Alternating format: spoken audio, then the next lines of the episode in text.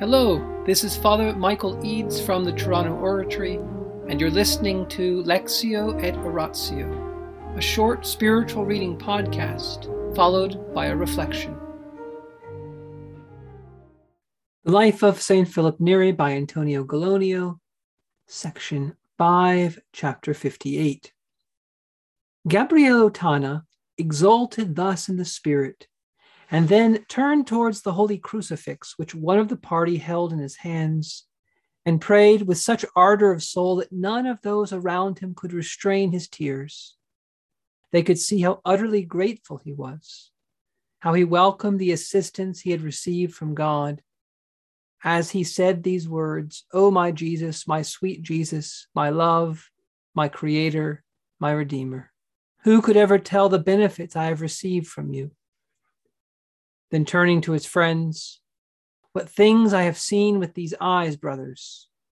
Listen to my advice. Make no delay in giving yourselves over totally to God, the best and greatest. Why is it, O good Jesus, that I can scarcely speak? Give me the crucifix, I beg you. How I long to hold it in my hands, I can hardly tell you.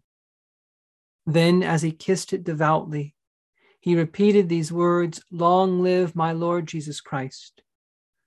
Who can ever separate me from your love, O sweetest Jesus?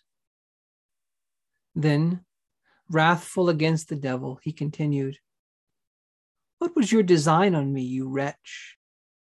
Were you trying to seduce me from the faith in Christ before I die? How could that be, O God? Could I change the faith I have held from my childhood? Never. Depart from me, ye workers of iniquity. A little later, he said, Have we not read Christ's word in sacred scripture? I am the way, the truth, and the life.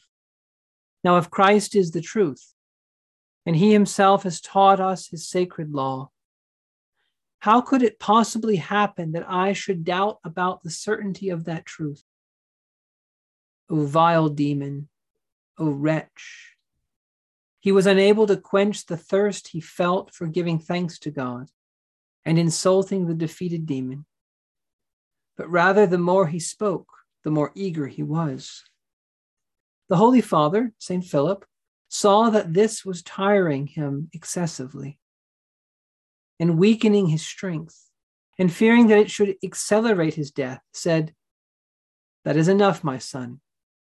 Put the deceitful and wicked fiend out of your mind and rest your hope, I urge you, in God and in his precious blood shed for you. It is he who has given you the victory. It is he who has overcome the evil demon in you and through you. Hearing this, Gabriele fell silent for a while, but not long afterwards wanted more reassurance and said to the bystanders, That traitor, meaning the devil, troubled me intolerably.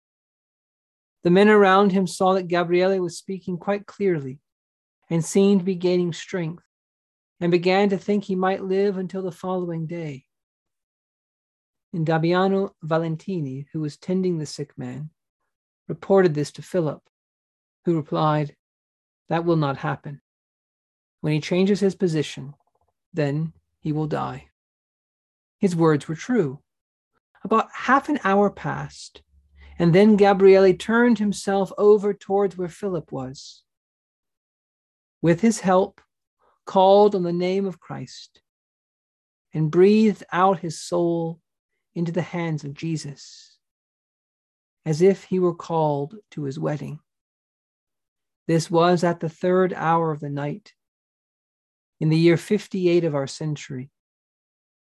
Watching all this had such an effect on all those who attended his deathbed that every one of them began to consider very seriously the final struggle in which our whole destiny is concluded. In the name of the Father, and the Son, and the Holy Spirit, Amen. Angels of God, our guardians dear, to whom God's love commits us here ever this day be at our side, to light and guard, to rule and guide. Amen. Most Sacred Heart of Jesus, teacher of teachers, have mercy on us. Saint Philip Neri, patron of thy own, child of Mary, vessel of the Holy Ghost, pray for us. In the name of the Father, and the Son, and the Holy Spirit. Amen. St. Philip insists that Jesus Christ gained the victory, that Jesus Christ overcame the evil demon in Gabriele, that it was the power of his precious blood that is responsible, first and foremost, for the overcoming of all the temptations that Gabriele faced. But notice that St. Philip added three little words Jesus overcame the evil demon in you. And then here are the three words and through you. In other words, in the words of St. Augustine, the God who created you without you, the God who created you without you, will not save you without you. The God who created you without you, who created you without consulting you, without any contribution on your part, same God who created you without asking you, will not save you without you, without your cooperating, without your contributing, without your saying yes to Him. And so, in this battle, which we've been following the last few days, the battle that took place on one day, in fact, it's a one long day. These all these temptations happened, September the 1st, 1558. All of that we're following, the victory that eventually comes of Gabriele dying in the love of Jesus Christ, required Gabriele to contribute, to cooperate, but not just him, it also involves St. Philip praying, begging God, and not just St. Philip. What this story tells us is that many other people were around the deathbed, holding the crucifix, praying, going and getting St. Philip. There was incredible faith at this time but the importance of the moment of death. And they tried not to leave people by themselves. They tried not to abandon people.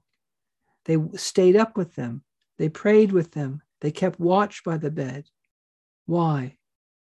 Well, because they know the devil is strong and he that he makes an attempt at the end of people's lives.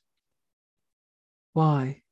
Because the last line of today's reading, the whole destiny is concluded in that final struggle. And the devil knows that. The devil knows that this is his last chance that it's in this life that we decide our eternal destiny. If we die in God's friendship, if we die believing in Jesus and turning from our sins, then we go to heaven eventually, even if we have to go to purgatory. But if we die turned away from God, then we will spend eternity turned away from God. God cannot force us to love him. He cannot force us to be on his side. And then force us and make us truly love him. Force us and make us happy in heaven. To sort of force us to be in heaven when we don't want to be in heaven, if that's even possible, would be a terrible suffering. So God will only save us by enlisting our cooperation, our freedom. But it's Christ who is initiating it. It's His grace and His power which enables us to say yes. Maybe it's 99% Jesus, but there's at least 1% which we have to at least contribute. But we also live in the mystical body of Christ. We live connected to Christ, the head, from whom we receive grace, but we also live in union with each other. And the odd thing is that even our little 1% of cooperation is not even 1% because we're partly dependent on each other. We need the support of each other. So even our one little percent is itself being boosted up with other people. Every good deed a priest does, every good deed that any of us do, is done through Christ, in Christ, with Christ, but also done as the part of the mystical body of Christ that we are. with the help and the prayers of other people. Please pray for each other. Please try to be with each other in the moments of death. What a beautiful sacrifice to be with someone when they're dying. In the name of the Father, and the Son, and the Holy Spirit, Amen.